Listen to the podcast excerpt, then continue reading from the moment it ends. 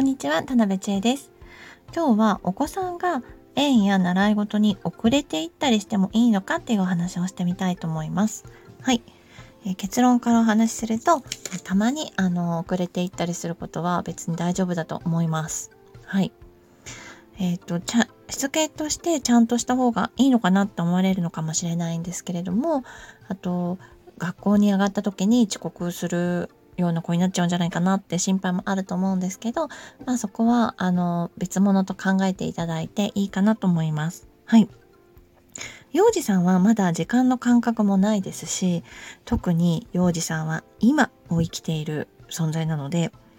何かね、その時の気分だったり、なんか虫を見て遅くなってますとか、電車を見て遅くなってますとか、葉っぱで遊んでますとかね、そういうようなことで、ちょっとね時間に遅れちゃうっていうのも全然ありだと思います。はい、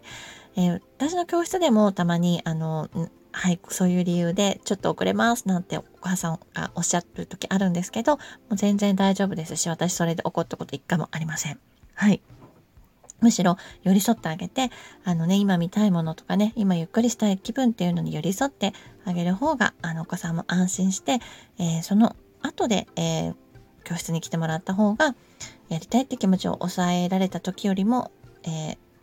集中してね、帰って集中したり、いい雰囲気で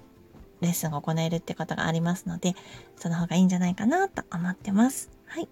なので、幼稚園でも無理しないで、たまにね少し遅刻していくっていうので大丈夫だと思いますので、安心してください。ありがとうございました。また聞いてくださいね。